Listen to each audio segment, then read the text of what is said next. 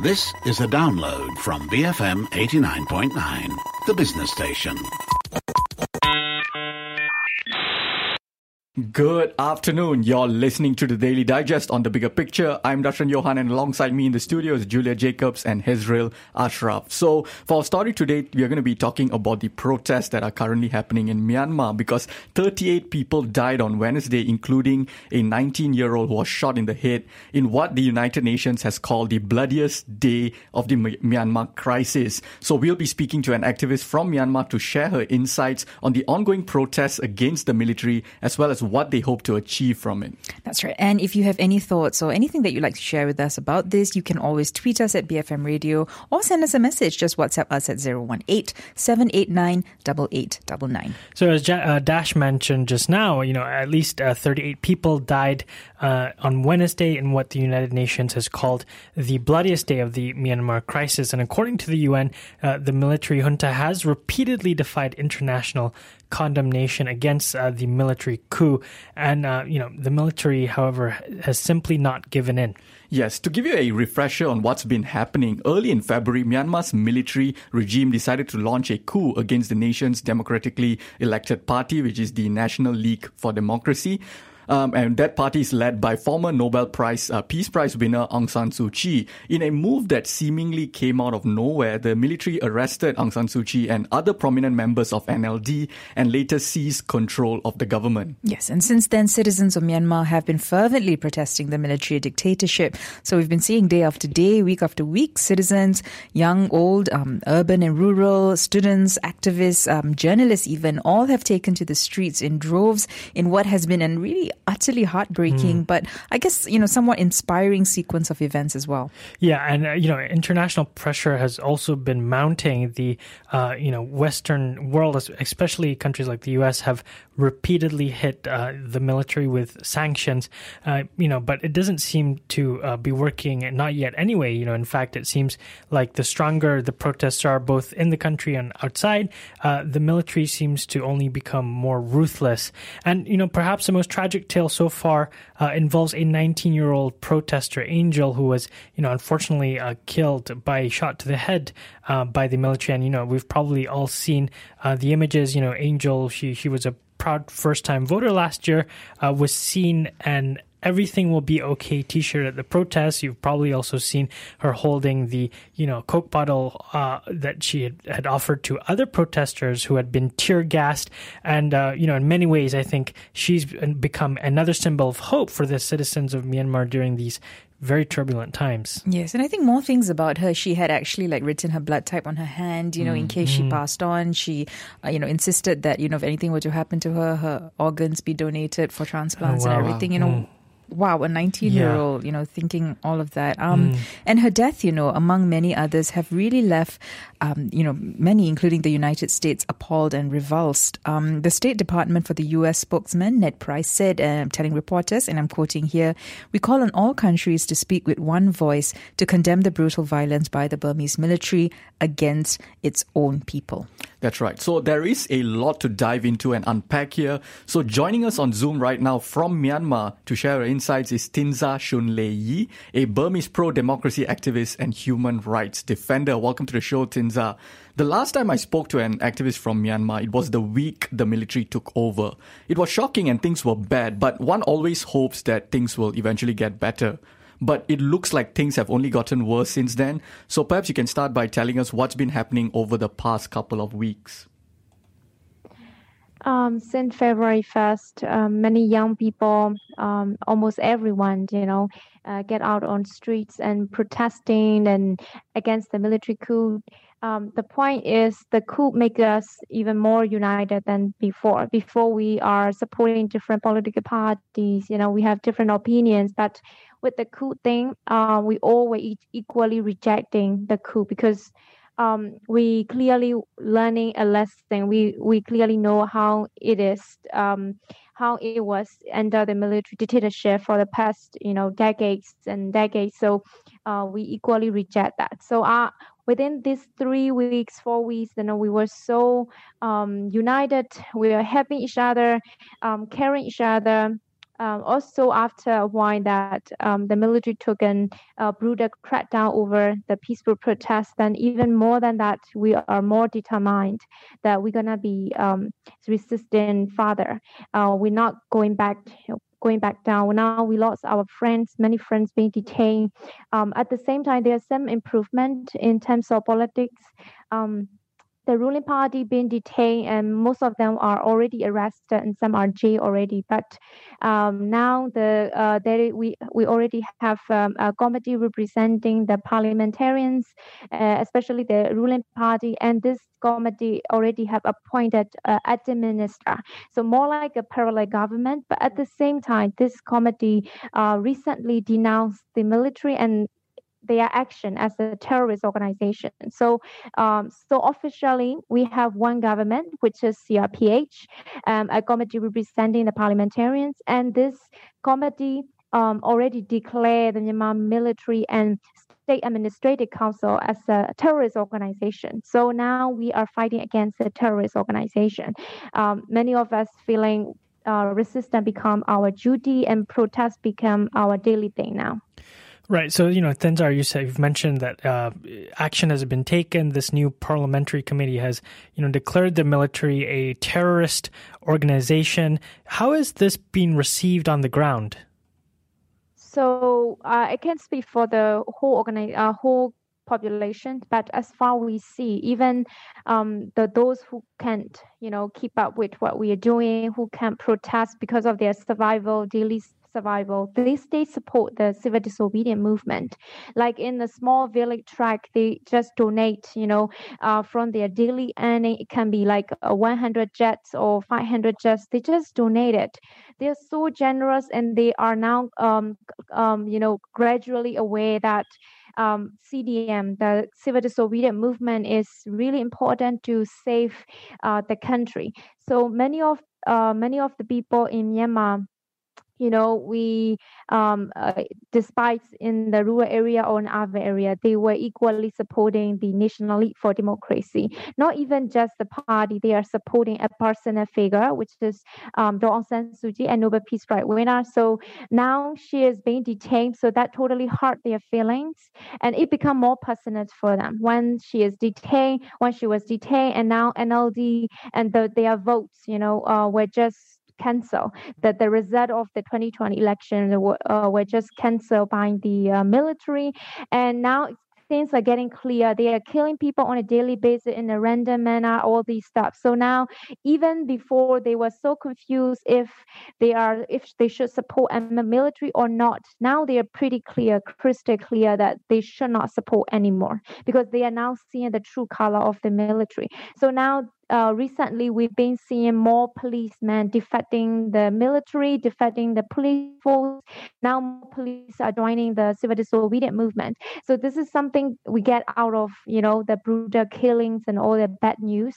Um, we hope uh, many more policemen were joining the CDM, and then eventually the military couldn't rule over the whole country. And Thinzar, the, U- the UN has called this past Wednesday the bloodiest day of the Myanmar crisis so far. Tell us about the escalation of violence by the military over the past couple of weeks. You know, on the first week or after the coup, I got a lot of um, question that why you are not out on the street immediately because that will happen in other countries like in you know different places. When the military coup the country then people get on street. Like in the morning if they coup then people get on street in the evening. But it didn't happen in myanmar. Um, so you know the the protests happened only after um, four days, five days, you know, in in Yangon, in Mandalay, in big city, and then the protests escalate in a nationwide level and millions out on streets. So why it didn't happen on the first week? So I think that's that's um, the same question, the same answer I was given. Uh, is stay relevant with why um, now we are worried and what happened right now, because um, military has a long history of brutal killing, not just right now. They even committed genocide against the Rohingya population in not not long ago, like 2017. Everybody was aware of it, how they were eventually killing everyone, almost everyone, driving them out, and all the brutal action against these people. Not just Rohingya population, but also this is the same military who is fighting against the ethnic arms army across the whole country for so many years. They kill this um, ethnic minorities for in in a large scale. They use fighter jets, they use bombs, and you know every you just name it. They rape people. They um they use Chinese soldier, all of it. So we clearly know who we are dealing with, you know, what we're gonna face. So we got a lot of warnings from different people that the military just shoot you, shoot you over. They got they're not gonna you know follow the international standards or the um, international law or you know um, Geneva Convention. They don't care. They don't care any of it. So that's what we are seeing in this week. What we are seeing exactly how they are, who they are. So for the first few weeks after the mass protests escalate, they would just wait and see. You know, in the end, they said they might think um, people would just you know get tired of daily protests and so on. But and then they realize no, we're not stopping. We're not even stopping for a day. The daily protests get its momentum and it's also widespread Everybody get aware of it, and also international community um, pressures keep going, and all these things. And then they eventually use live ammunition, the not just water cannon and all that stuff. You know, actually they've been killing people since the first week. You know, um, uh, after after after the protests happened. So it's not um, strange for us. They will use these live ammunition. We all of us out on street, we have expected that. All right. On that note, we do need to go for a very quick break. We are speaking with Thinzar Shunlei Yi, a Burmese pro-democracy activist and human rights defender, and we are discussing the ongoing protests that are going on in Myanmar against the violent military regime which has taken over the car, uh, the country undemocratically. Right. So you have, if you have any thoughts, you can tweet us at BFM Radio. You can also WhatsApp us zero one eight seven eight nine double eight double nine. We'll be back in a bit with Thinzar Shunlei Yi on the Daily Digest on the Bigger Picture BFM eighty nine. Welcome back to the Daily Digest on the Bigger Picture. I'm Darshan Johan, and with me in the studio is Juliet Jacobs and Hezril Ashraf. And joining us on Zoom is Thinzar Shunlei Yi, a Burmese pro-democracy activist and human rights defender. And we are talking about the protests that are currently going on in Myanmar against the violent military regime which has taken over the country undemocratically. Yep, and uh, before the break, Thinzar uh, started speaking to us about the new special parliamentary committee that's been uh, formed in Myanmar and that, uh, you know, how they've gone on to classify the military regime as a terrorist organization. She also touched a little bit about the on she touched a, uh, on the escalation of violence by the military over the past couple of weeks. Uh, thanks for staying on the line with us. Now uh, we've seen some uh, tweets by activists in Myanmar saying that the military isn't just beating and dragging protesters around, which is terrible enough as it is, uh, but they're also sexually harassing and groping women protesters. You know, what can you tell us about this? we have received different complaints against the military that uh, those who are detained being sexually harassed also um, threatened. Like um, there is a group of young women they were um, they were detained by the military and the military just you know that that soldier just threatened and i can just rape you out there you know just shut up yourself. So those kind of threats actually it's not it's not a new thing. You know the ethnic women in myanmar uh, for so many years they have se- severely um, facing similar atrocities similar accounts by the same army you know same soldier. Because these soldiers were trained that way this these soldiers were um, brainwashed in such a way. Also, Myanmar itself is conservative country as well as the military. Um, trying this, which is the powerful institution in the country, also um, is a patriarchal uh, institution. So they they always they always think women as the less powerful you know they look up those with the big weapons and the country with um with bigger manpower like russia and china they always look up these powerful nations so um, women become their victims women are easily for them you know used as the as a tool, as a sheath um, to cover up uh, everything.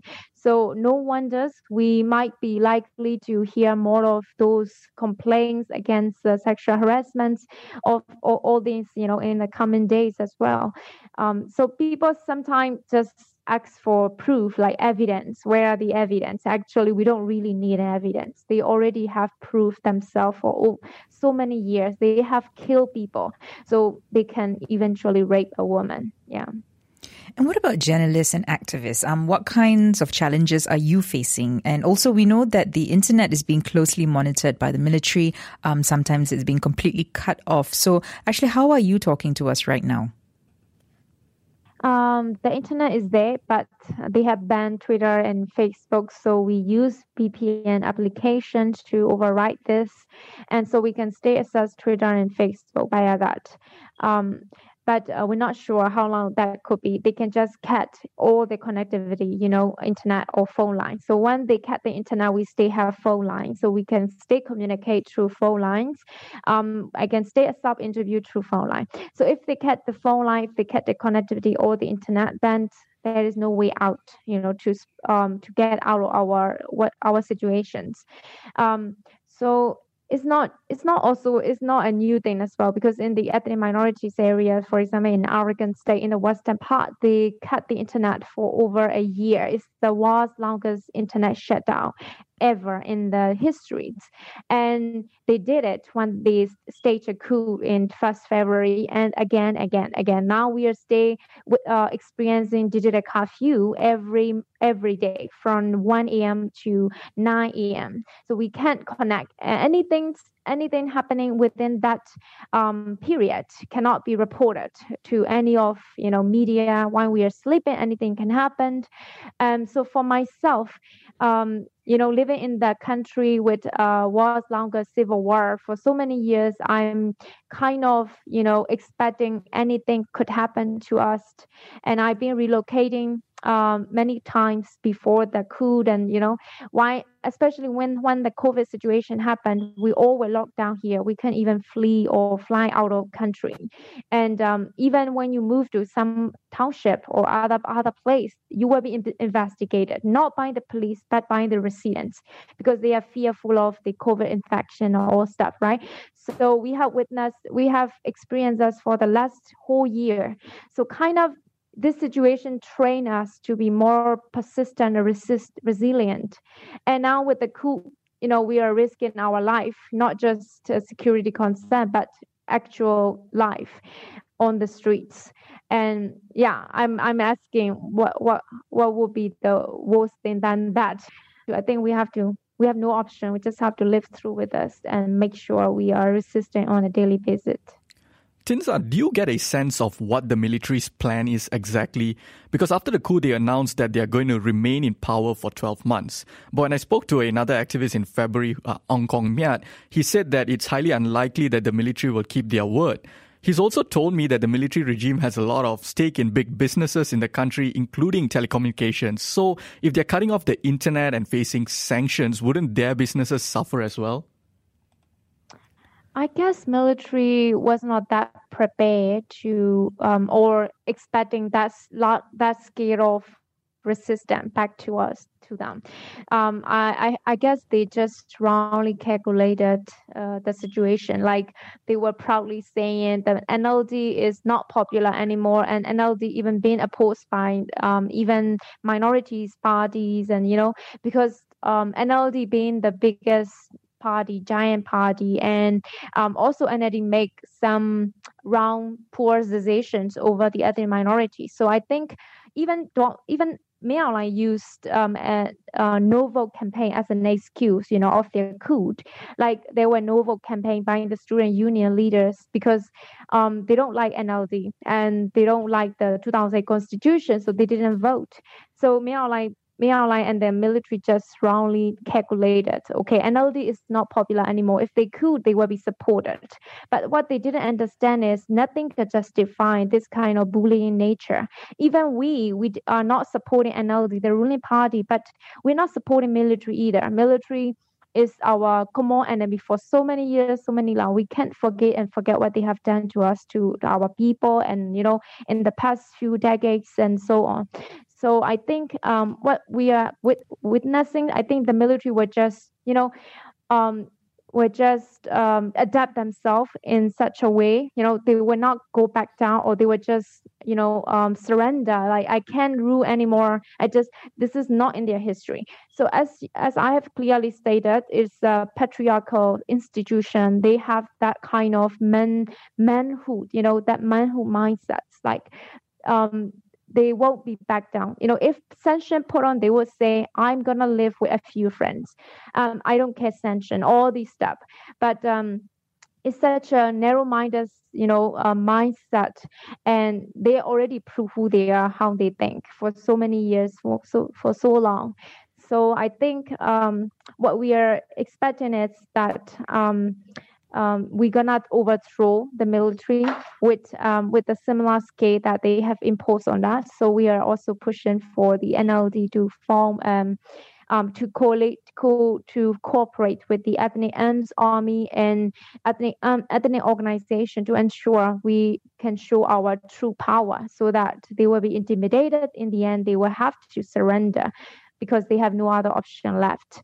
So um, more like a, we need more pressure, and these pressure will eventually hurt us too. But we don't care. We have decided this is a game over, game over set for them. Right, and these protests, you know, have been inspiring uh, to say the least to hear about, to read about, and you know, what changes are you hoping to see at the end of all of this? You know, of course, on one hand, uh, you know, the people want this military dictatorship to end and for democracy to be restored, uh, but on the other, Myanmar was facing a lot of problems uh, regarding democracy and human rights, even before this military coup happened. And, uh, you know, the current constitution has been seen as a little problematic. And Aung San Suu Kyi herself, you know, once a, a revered, respected figure, has in many ways endorsed the genocide of Rohingya Muslims. I, I guess on the first few weeks, it was more like um, anti-coup, uh, anti-coup protests. You know that we don't like what you have done. Just um, just give us back the previous situation, all these stuff. But after a, a month long um, protest and all this stuff, and now we are kind of getting into agreement that it's not anymore uh, anti-coup protest. It's more like a revolution. It's already an uprising, um, not just to restore the situation like before um, before the coup, but more like we are all marching for a, a, a clear, dedicated, you know, um, a goal that which is um, federal democratic nations. So, um, including myself, this is the uh, message and this is the advocacy that I've been doing for so many years and also ethnic minorities especially um, those uh, those with the arms power and um, with the political you know power they are all saying and claiming the same thing. They are looking forward uh, to hear a kind of assurance from the ruling party that we are going to abolish the 2008 constitution. We're not getting back into that anymore and we're gonna be marching for a, a new federal uh, democratic nation with a new constitution. So I think we are in a conjunction uh, in, in this junction right now. Um, so it all depends on what NLD think, what is what they are going to do next. So NLD itself is also um, you know, um, uh, suppressed by the military and that their leaders being detained. So no decision, no clear decision yet made by, by their party. The, the, the, the current demands are mainly to restore, to recognize the 2020 election result and to restore the government. Just that. So we are um, we are looking for. We are also pressuring the ruling party to demand for a bigger picture, not just for that election, but also for everyone, all of us us. So let's see how we're gonna end up. But our main goal is already set since long time ago, back in 1948, 47. You know, we had a Panglong peace agreement. Um, since that time, we already have claimed uh, that we're gonna go for federal democratic nation. But after the military coup and military dictatorship, we lost our track so now we have to go back to where we were before where all the ethnic minorities you know uh, towards the equal justice um, uh, equal equal um, society uh, where justice and accountability is in place and what can the international community do to help? I mean, the Western world has started to place sanction, but what about ASEAN? Has ASEAN been helpful to the cause? ASEAN institution is formed not just not for the people of the ASEAN region. As I understand, the institution is mainly to um, mainly for the security reason and economic reason. And security in the nation for nations, for the government, not for the people. So that's what I understand. So um, as, a, as an activist who's been working so actively in the ASEAN advocacy with the ASEAN secretariats and all these, you know, forums, uh, youth forum, people's forum, I don't have much hope with from the ASEAN's government. So uh, what I've been saying, what I've been demanding is if you can't solve the problem, just don't add to that. So this is my main message because ASEAN now um, they are sorry, but also at the same time they've been talking sanction will not be working. You know, um, we're gonna push the government, we push the military to hold uh, to organize the election again. I think we don't agree with any of it. Um, now we are working closely with the peoples of Southeast Asia to eventually overthrow all kinds of all kinds of dictatorship, not just in Myanmar but in the whole region. So be watch out. You know, um, we are coming for you. Um, if you can't solve the problem of Myanmar Myanmar situation, just don't add to that. I can think of no better way to end that conversation. Thank you so much for joining us today, Thinzar. We are in solidarity with you. Um, that was Thinzar Shunlei Yi, a Burmese pro-democracy activist and human rights defender, and she was sharing her thoughts on the ongoing protests in Myanmar against the violent military regime, which have taken over the country undemocratically. Um, and, uh, you know, somebody sent in a message over on WhatsApp, mm. Uh, mes- message in to say that they studied in the UK from 93 to 97, and there were many news about activists, uh, with activists talking about how ethnic women were being abused and raped in Myanmar, even back then, right? And mm. I'm happy to hear, he says that I'm, he or she says, I'm happy to hear this Myanmar activist is also acknowledging the genocide in Myanmar of the Rohingyas. Yeah. yeah. and it's not just that, right? It's also the fact that she's so brave because we know that the military is monitoring their yeah. Their yeah. I was thinking that uh, when Juliet asked that question about how you, you know, how she was communicating mm-hmm. with Talking us in us, the first yeah. place. Yeah, yeah, yeah. So you know, a lot of inspiring stuff, and like Juliet said, you know, we are in solidarity with the people in Myanmar. But that's all the time we have for today's show. You, if you'd like to get in touch with us, the Bigger Picture crew, you can look us up on Facebook. Uh, we are BFM, the Bigger Picture. You can drop us a message there, and you can just, if you have any thoughts, just continue to share that with us. Tweet us at BFM Radio. You can WhatsApp 018-789-8899. And if you missed any part of the show, you can download the podcast. Uh, you can look us up bfm.my slash the Daily Digest. You can also download the BFM app, or also find us on Spotify, Apple Podcasts, Google Podcasts, or pretty much wherever you get your podcasts from. Coming up at 3 p.m. on Live and Learn, it's Friday, which means it's another episode of Good Things. And Has, you'll be sticking mm. around to talk to someone about empowering Sabah's indi- indigenous community? That's right. So I will be speaking with a 19 year old Ivan Avanus, uh, who founded the Komuhakan movement, which aims to, you know, raise awareness on um, the Kadazan language as well as other languages of, of um, indigenous communities in Sabah. Uh, and uh, he'll, so Komuhakan is also a word in Kadazan. So he'll be telling us what that means uh, at 3 p.m. on I Good Things. Wait. I can't wait to find out what yeah. it means. And that is coming up after the 3 p.m. news. Once again, I'm Darshan Johan alongside Julia Jacobs and Hezril Ashraf. And this has been the Daily Digest on the bigger picture, BFM 89.9. Thank you for listening to this podcast. To find more great interviews, go to bfm.my or find us on iTunes. BFM 89.9, the business station.